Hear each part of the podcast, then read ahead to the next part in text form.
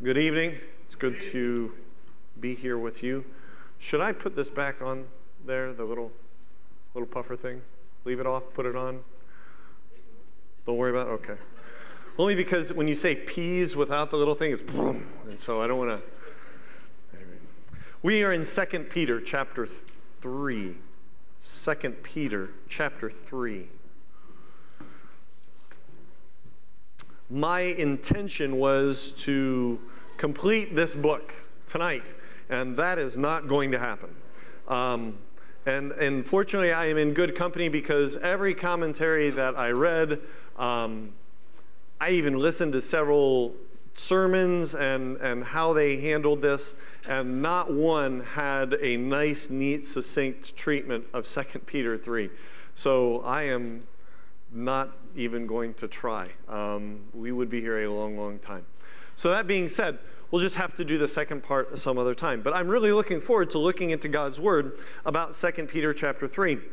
Up to this point, we've been looking at the book as a whole through the lens of knowledge of God and how the knowledge of God, which is really an informed and an intimate relationship with our God that has its beginnings at our conversion, but is growing, ultimately, that is the, the solution to us being able to withstand suffering, for us to be able to withstand false teaching, for us to be able to persevere, to know God. And that's not just a cliche, that's not just simply something that sounds really nice but it is a reality for the Christian. In chapter one, we looked at how knowing God impacts our values, our behavior, and our assurance.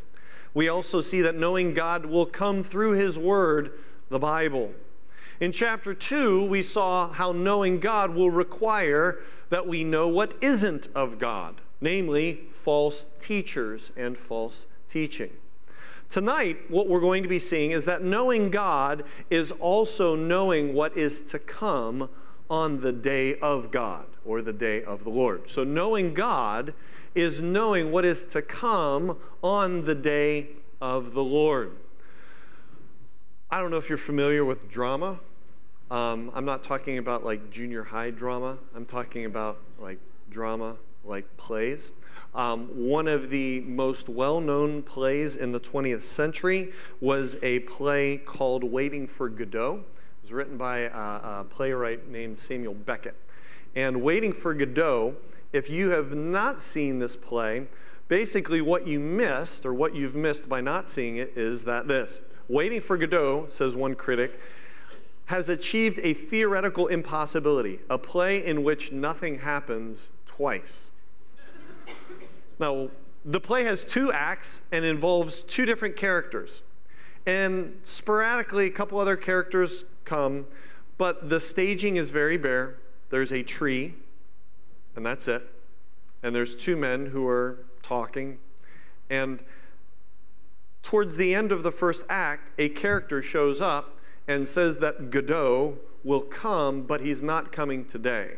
He'll come tomorrow. So you begin Act 2. After the interval, the play resumes. The next day. There's really no plot development at all until the end of the second and final act when that same person who came the previous day saying that Godot was going to come tomorrow tells them he's not going to come, but he'll come tomorrow. And the play ends. Now, this drama started actually was was you think well this sounds like a, a, nonsensical play and, and that's kind of the point. The point is that life in its existence is somewhat humdrum. It's waiting and trying to defeat the monotony or there even the, the terror of the monotony of the fact that nothing is coming and nothing really happens the drama world was startled by this new concept, a play with no plot, no climax, no character development, breaking all the rules of theater, and that was the point. Now, one popular interpretation of this play is that the character Godot, which is French for God, never appears. And he represents God, and the gullible characters are simply Christians who are waiting for God adamantly believing in someone who may or may not exist and who ultimately never shows up. The play's pathos lies in one aspect of Godot's promise it's timing. It's never in the present, but always in the future. Believing in his coming is not based on experience, it's based on faith. He's coming, except he never shows up. Now, this truly is an apt way to mock you and me if you hold to that interpretation of the play. The playwright insists there are lots of different interpretations, but this certainly is one of the more popular ones. Because we are, in fact, a group of characters characterized by waiting in faith for God. And what I'm describing to you, this kind of mocking, this kind of lampooning of people who are waiting for something that hasn't happened yet, is exactly what we see in 2 Peter chapter 3. In fact, let's pick up in verse 3. Know this first of all, that in the last days, mockers will come with their mocking, following after their own lusts, and saying, Where is the promise of his coming? For ever since the fathers fell asleep, all continues just as it was from the beginning of all creation. It should not surprise us that there are objections to the idea of Christ's coming. And so that's what we're going to look at tonight. We're going to look at the fact that the knowledge of God means that there is a day of the Lord, and that first of all, there are going to be objections to this day of the Lord, because the day of the Lord equals Judgment Day. The day of the Lord equals Judgment Day. And there are objections to this concept of judgment. We're going to look at three different objectives this evening or uh, three different objections, I should say, to this concept of uh, Christ coming, this concept of judgment. We're going to look at three different objections, and we're also going to look at a Christian's response to these objections. Okay? So, first of all, the first objection to Christ's coming, or what we would say, the judgment of the Lord. The first objection is a behavioral objection. We see this in verse 3. It says, Know this first of all, that in the last days mockers will come after, I'm sorry, mockers will come with their mocking, following after their own lusts. That phrase, following after their own lusts, tells us about their behavior. The prospect of God's judgment impedes on the way that they want to live. And they would rather not entertain such a notion. Now, this is not uncommon when it comes to the concept of false teaching. False teaching is rarely about doctrine and it has more to do with behavior and being able to use doctrine to justify behavior. Think of it this way Do you remember when you were back in school and the teacher left the room? Remember that? What was your classroom like when the teacher left the room? Was it more orderly or was it less orderly? Well, of course, it was less orderly. The teacher leaves, then things go from relatively peaceful to the realization that the teacher isn't there, and then you start to hear conversations, and then perhaps things start to fly through the air. And what if the teacher doesn't come back for a long time? Well, then it's anarchy. It's, it's every man for themselves. This is the book of Judges. Everyone does what is right in their own eyes, right? Well, imagine if the teacher never came back. That's, in essence, what's going on here with these false teachers. The teacher has left the classroom, and the teacher is not coming back. In fact, they would rather the teacher not come back. Why? Because when that teacher comes back, if the teacher comes back, they're going to pay for it. So it's better from their own behavioral standpoint to say, nope, where is his coming? Now, as a ruse, they mock the claims of those who will say he will come back to judge. If such a thing existed back then, those who declared Christ's return people like you and me, they'd kind of get lumped in with those who stand on the street corner. You know, if you've ever been to like a, a, a, a game or, or you've been to an, an event where there's a lot of people gathering and there's someone holding up a sign saying the end is near, I mean, don't they look ridiculous? That's kind of the way you and I would have looked to these teachers. The end is near. I mean, they're holding up this sign. Now, how then do we respond to this kind of an objection? Well, the fact of the matter is, there is no objectivity in their objection. You see, their objection to Christ coming is more behavioral. So, really, if it feels good, do it. That's their mantra. That's their way of life. Those who are unfit to live righteously on their own can hardly be depended on for reliably assessing what is true. Okay? So if there is a level of behavioral, um, what's the word I'm trying to look for? If, if basically they are doing what is right in their own eyes, they cannot be trusted to accurately assess what is true and what isn't true. Why? Because their behavior has blinded their eyes. And I'd say a lot of times, when we prepare to defend our faith against those who might oppose, a lot of times we, we are eager to make sure that we understand doctrine, and that's good. We're eager to perhaps even understand a, a level of what that other person believes, or perhaps what objections people might have to our faith and to Christianity. How do I know that Jesus is really alive? And, and how do I know that Jesus is God? And, and how do I know that, that, you know, that, that there is, that the Bible can be trusted? I mean, wasn't it just assembled by, by human authors? And, and all of these objections, we prepare for that. But many times we don't prepare for the fact that the people that we're trying to share the gospel with just really enjoy living the way that they live. And that's their biggest objection to what you have to present to them. It's not in content as much as it is behavior. They enjoy living according to their lusts. And there is a realization that to hold to Christ coming, to hold to a day of judgment, significantly impedes on how they should be living right now.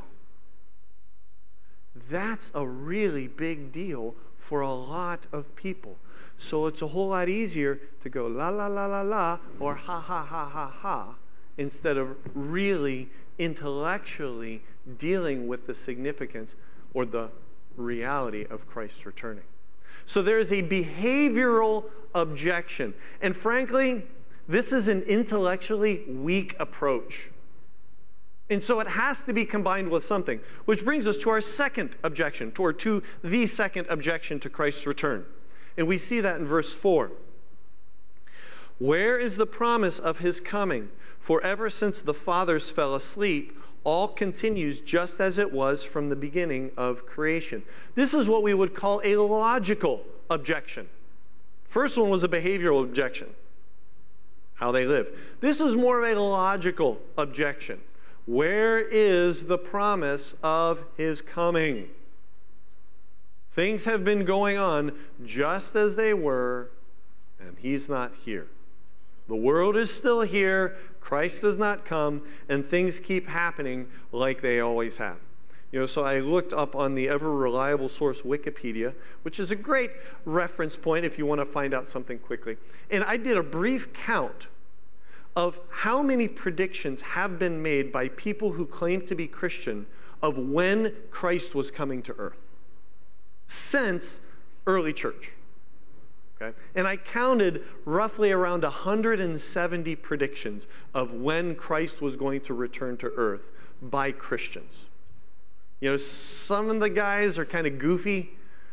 Harold Camping, made multiple predictions. As a matter of fact, I remember in seminary driving up to Michigan, and there was a billboard there just outside Oregon, Ohio, and it said, Are you ready for Christ's return? May 21st, 2011. And it was a huge billboard. I vividly remember seeing it. And I was thinking, why couldn't it be April 21st? Because my exams are the first week of May. oh, wow. You know? Well, here we are Guys like Pat Robertson, who's predicted on three different occasions when Christ is going to return. Guys like Jim Jones.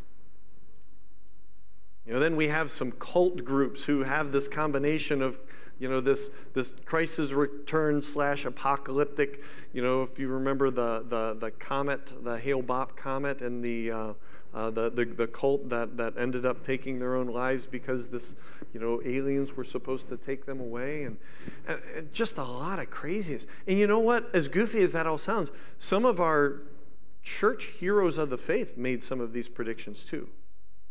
Men like Irenaeus, Martin Luther, John Wesley made predictions as to when they believed Christ was going to come. And here we are still going to church on Sunday evenings. Okay? For some, religious history is like one big illustration of the boy who cried wolf. He's coming! He's coming! It's waiting for Godot. And so, from a logical standpoint, those who would mock the sense of or the concept of Christ coming, just look around and say, Where is it? How do we respond to this objection? How do Christians respond to this rejection? Well, fortunately, the gospel shows us the way. Let's look at verse 5. The first response, and there's actually two responses. The first response is they have forgotten that God has intervened in the past. They've forgotten that God has intervened in the past. Verse 5 For when they maintain this, it escapes their notice that by the word of God the heavens existed long ago, and the earth was formed out of water and by water, through which the world at that time was also was destroyed, being flooded with water. But by his word, the present heavens and earth are being reserved for fire, kept for the day of judgment and destruction of ungodly men. That phrase there at the beginning of verse 5, it escapes their notice. You know, whether they mean to or not, depending on your translation, some uh, translators uh, see a level of intent. They purposely ignore this truth. Um, given the look at the grammar, there's some cause, I, I think more cause to believe that this may be unintentional. Regardless, whether they mean to or not, they forget that God created the world with and from water, and He destroyed it with water from a flood. Now, as a result, they have no, believe, no basis to believe that God would judge the earth. If you think about it, if God isn't active in creation, why would, be active, why would He be active in judgment? And so the issue here is not so much that they don't believe in a judgment, the issue actually stems back to whether or not they believe in a creator. You too. You cannot hold to a belief. You cannot logically and consistently hold to a belief that God will right all wrongs. You know, like what Pastor Kent preached about this morning. You can't hold to a belief that God will right all wrongs unless you believe that He is a creator. It is inconsistent to hold him accountable for not judging evil while at the same time not giving him credit for creation. I mean, why is it that when tragedies like September 11th or Hurricane Katrina or the Indonesian tsunami that took hundreds of thousands of lives and people are left asking, where is God in all this? Yet at the same time, they look at the stars, they look at the Grand Canyon, they look at DNA, and they say, There is no God there. There's an inconsistency. They intentionally or unintentionally, whatever, but they have forgotten that God has intervened in the past. So that's our first response. Our second response, you know, to borrow a quote from one author, God clearly defines what is right and wrong. However, speed for God is relative. Okay? God clearly defines what is right and wrong. However, speed is relative. You say, what do you mean? Well, let's look at verse 8. But do not let this one fact escape your notice, beloved, beloved, that with the Lord one day is like a thousand years, and a thousand years like one day.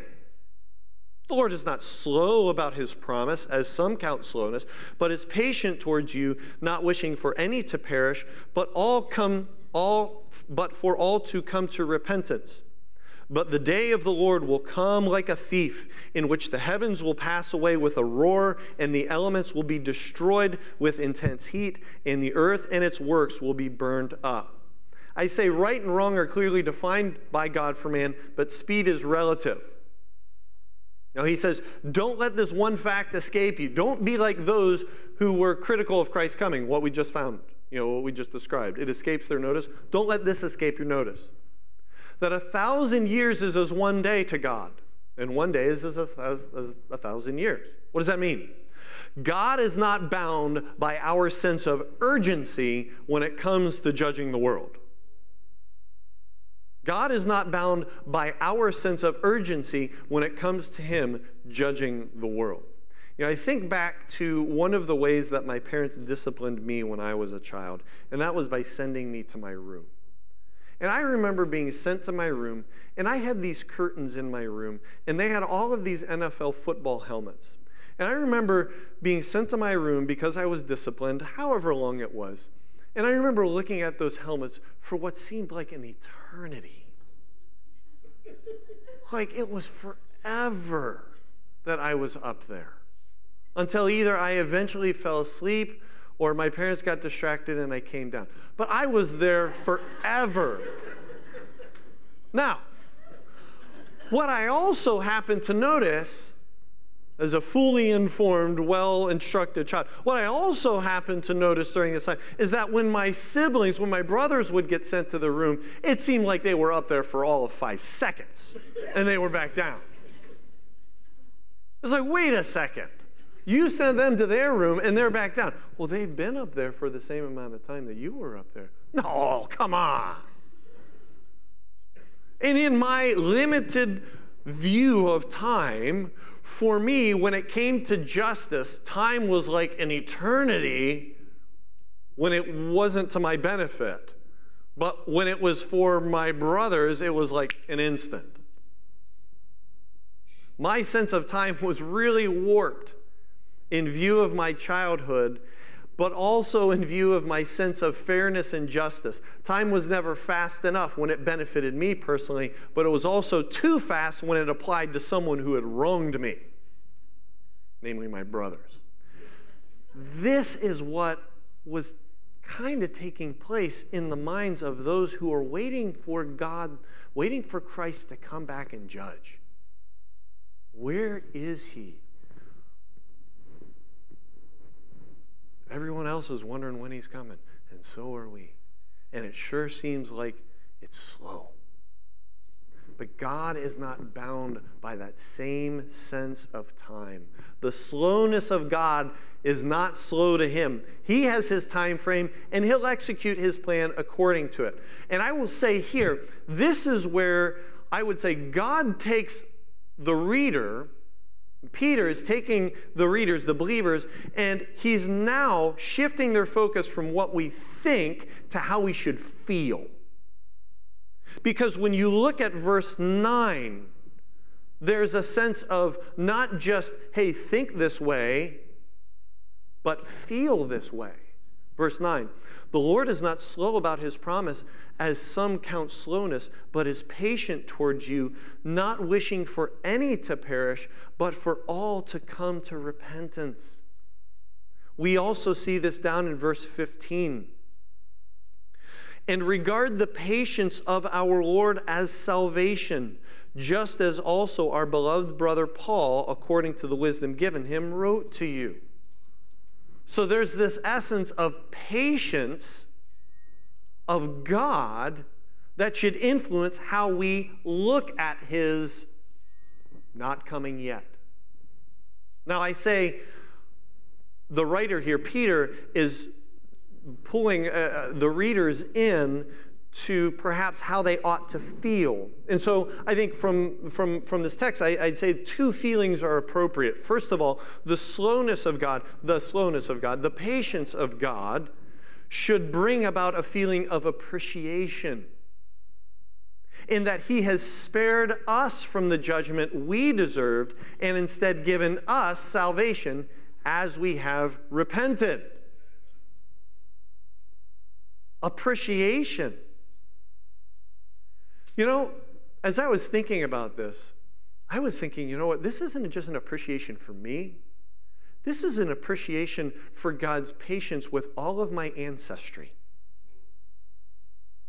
You know, I was thinking about the fact that I'm sure I don't have a full knowledge of, of my ancestry, of all the wonderful things that my ancestors did. And that, that tends to be what we remember, you know, things that we record. I had an ancestor that signed the Declaration of Independence, or I have an ancestor that came over in the Mayflower.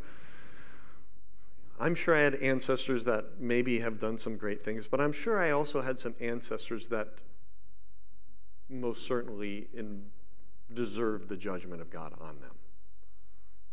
I may have had ancestors that committed some terrible crimes. They may have beaten their wives. They may have cheated on their spouses. They may have held slaves. They may have killed people. They may have raped people. They may have done a lot of horrible things. And yet, here I am. Why am I here? If I had ancestors that were that awful. I'm wondering seriously if there were people in my family tree that people looked at and wondered the same thing that the Christians were wondering in 2 Peter chapter 3. God, why do you allow for that person to walk on this planet?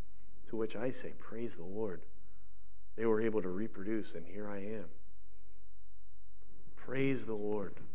I don't know why, other than I have the privilege of being saved. Amen. In his patience, he has allowed for the gospel to reach me. And, and if we're all honest, we can all spend time giving thanks to God for how he preserved our ancestry as well.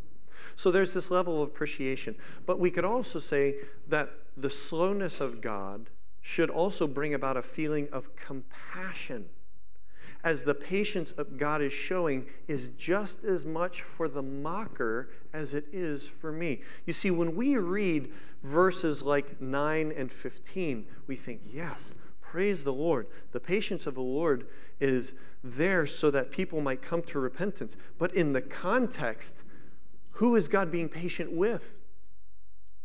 The mockers. The people that should be judged. And what God is saying is, I am not judging because there are people like those mockers who I am going to save. The mocker is the primary beneficiary, as I read this passage of God's patience. As he is not yet judged, perhaps God would change him and save him. You know, what mockers or wretches do we want to see God wipe out yesterday? That for whatever reason, they're still here. Christ hasn't come. What people have sinned against us with a seeming lack of any desire to repent, and with what looks like God's giving a blind eye to their sin. What people come to mind? You know, I, my wife and I, we have, we have some friends, and, um, and, and full disclosure, I, I understand where they're coming from when they say what they're about to say. So there, there's a level of depravity I'm about to admit, okay? So we have some friends that, that you know, in conversations come up in the past and whatever, they refer to island people. Now, this isn't racist or anything like that, but they refer to island people, and that there are people that, that these individuals know that if them and that other individual, that island person, were the only two people left on the face of the planet, and they were on an island together, that the species would just be eliminated, and God would have to start all over again. If I were stuck on an island with that person and we were the only people left on the planet, God would just have to start over because I detest them so much. Okay? And so in conversation, every once in a while, oh, that person's such an island person. It's like, okay, but I kind of get it because at some level, we have island people. People that honestly, if we were the last person on the face of the planet and we were stuck on an island with them, we would probably desire to find the remotest place and have them find the opposite place just because of how little we care for them or how despicable they may be. And yes, within the body of Christ, that ought not to be, but let's be honest. That's the patience that God is demonstrating. It's not for the lovely people, it's not for the almost righteous people. It's not for the people who are pretty good and are almost there and they just that they just need that little nudge. No because those people don't exist. It's for people like you and like me, what we were prior to salvation. Amen. It's that level of compassion. So we have two objections that we see here in the text, but I think there's a third objection to Christ's coming. We've seen the behavioral objection, I just want to do what I want. We have a logical objection, where is Jesus? But I think thirdly, and I'm going to look at really just kind of maybe a a, a, an approach to this text that might not be directly in the text, but certainly comes from an interpretation of the text. And that would be a moral objection to the coming of Christ, the moral objection to the day of judgment. What do I mean by that? Meaning this, that when we read verse 10, the day of the Lord will come like a thief, in which the heavens will pass away with a roar, and the elements will be destroyed with an intense heat, and the earth and its works will be burnt up. And then in verse 12, looking for and hastening the coming of the day of God, because of which the heavens will be destroyed by burning and elements will melt with an intense heat. A moral objection to that. Meaning, a good God would not be so tyrannical as to judge the earth with fire and destroy everyone, would he? That there's a moral objection. Now, as, as a, a point of illustration, so in um, some of the Jewish prayer books, uh, and, and, in fact, um, uh, the Talmud is, is, is one of an example. So, so you have this example of a, a, a, a, Hebrew writing where you have the, the words of the Old Testament, but then you have something added to that in those books called the Midrash, which was like a rabbinical commentary to the Old Testament. And you know, often in Orthodox churches or, or whatever, they'll do readings and they'll do readings from the text of the Old Testament, but they'll also have the Midrash being read and these commentaries as well, and it's all part of the, the service. And so, so if you were to read a Hebrew text or if you were to, you know, be able to, you know, read the actual Hebrew itself or whatever, that there would be the context of the Old Testament, but then there would also be these rabbinical commentaries. And it's interesting to see how some of the rabbis that have, comment, that, that have commented on some of these passages have this sense of God that what we're talking about, have this moral objection. One such instance is Exodus chapter 15. So Exodus in Exodus chapter 15, you have the nation of Israel, the Hebrews, having gone through the Red Sea, right? Towers of water, they're walking through the middle. Egypt is following after them, right? So the Hebrews make it to the other side, and what happens? The water comes down, Egypt is destroyed. The Egyptians are destroyed. And in Exodus chapter 15, you have this song by Moses. It's called the Song of the Sea. You don't have to turn there, but in Exodus chapter 15, you got to listen to what Moses is saying about God. Moses and the sons of Israel sang this song to the Lord I will sing to the Lord, for he is exalted. The horse and its rider he has hurled into the sea. The Lord is my strength and song, and he has become my salvation.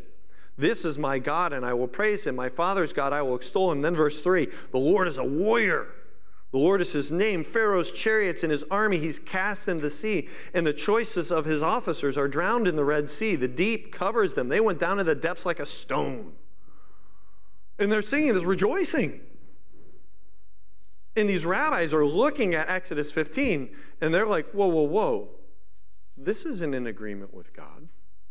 And so part of the midrash for Exodus chapter 15 was this commentary, the statement where God is seeing them rejoice and is actually quite vexed.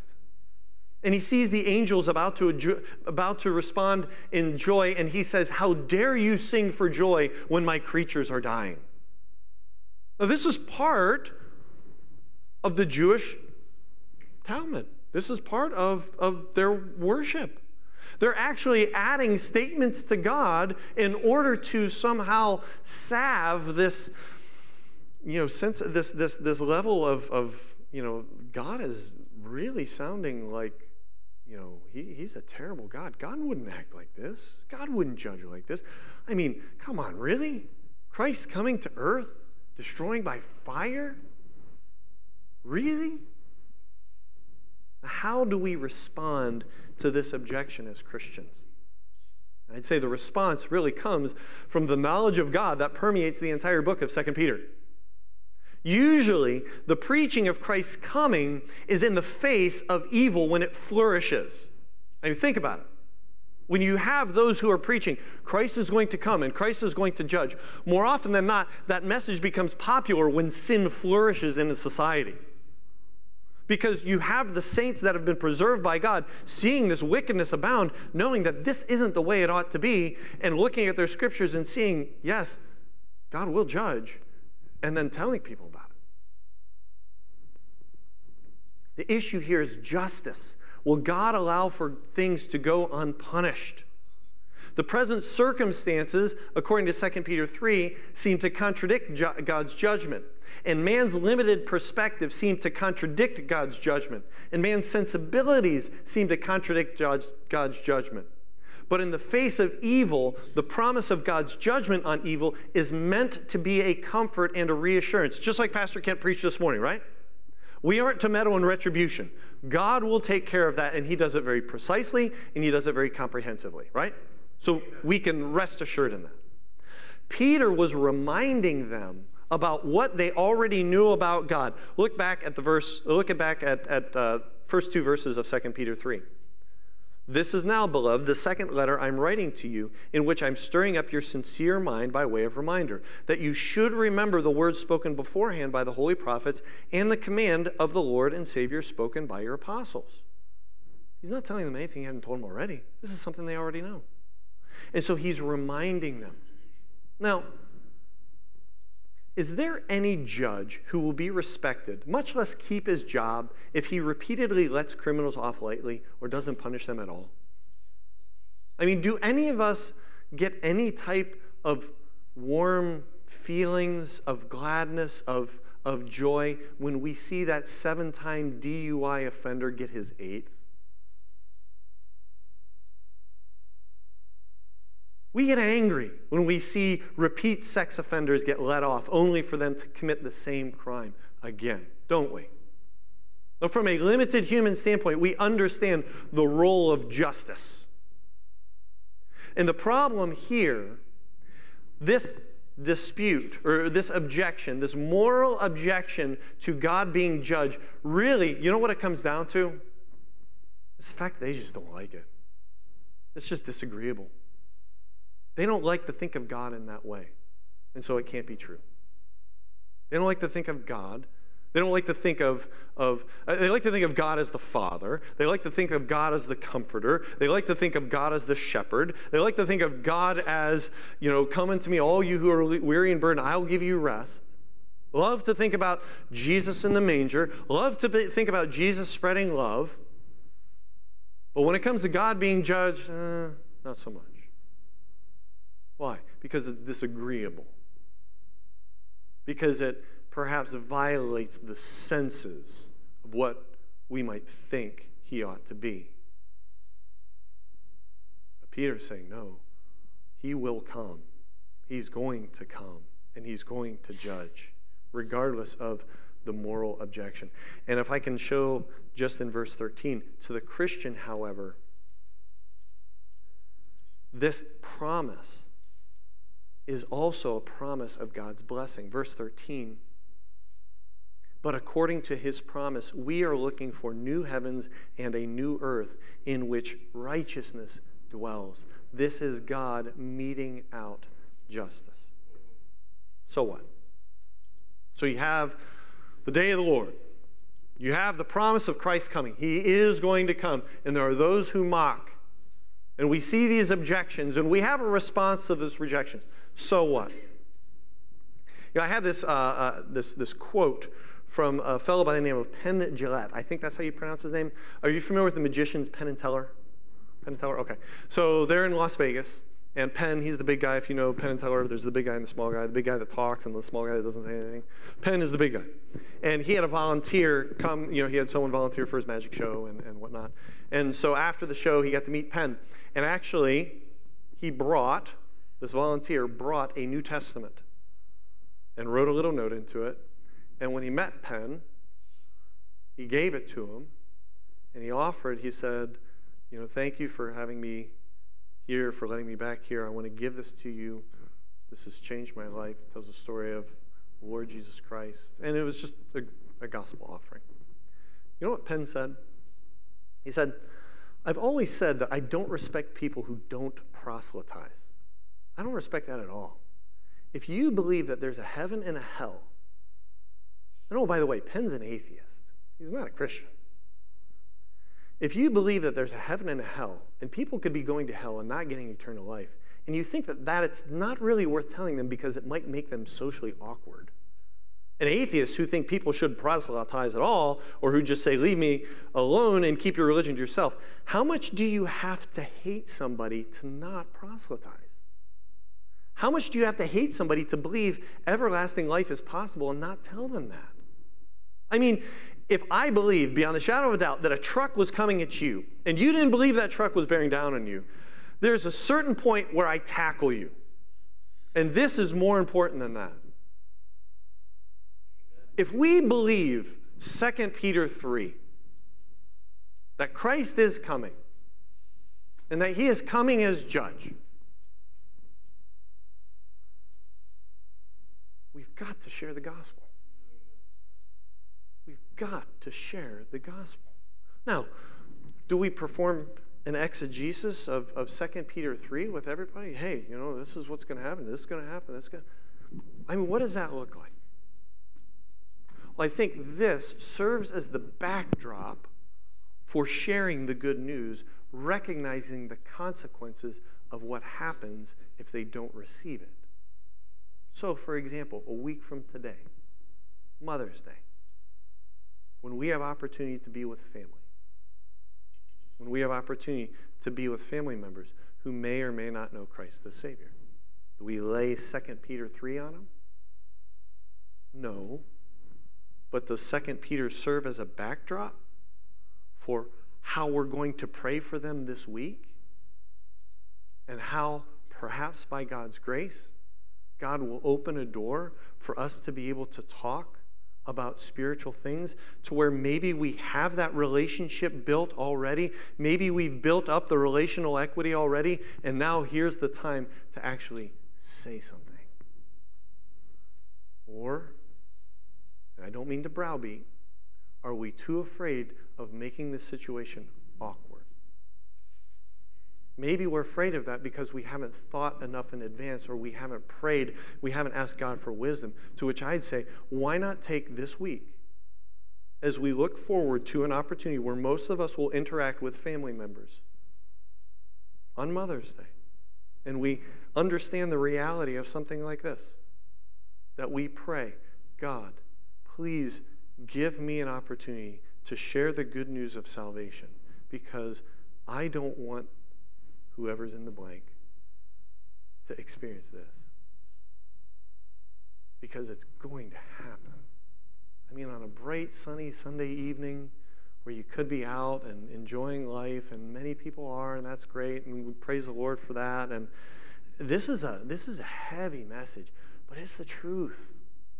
And I'm, I'm, you know, speaking to an auditorium of those who, at some level, have been cured of a cancer and have the, have the antidote and, and now have the opportunity to go out and share it. Right? I mean, Penn's absolutely right. Why wouldn't we tell people about it? And are we praying for that opportunity? We don't beat people over the head, but man, how much worse is going to happen if they don't hear it from and they don't accept Christ.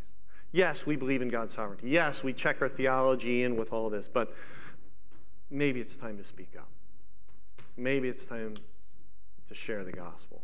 And if people, uh, if you're anything like me, blanks, you know, are, are in my, my head as I fill in the blank of, of who this applies to and specific names. And, and this is true of them. They got to hear. I got to obey. So do you. Let's pray.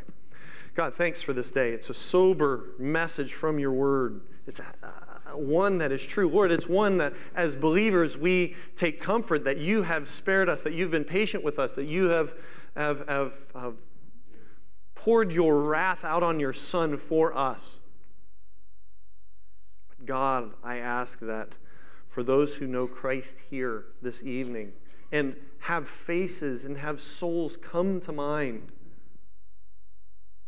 May we not be ashamed of Jesus Christ.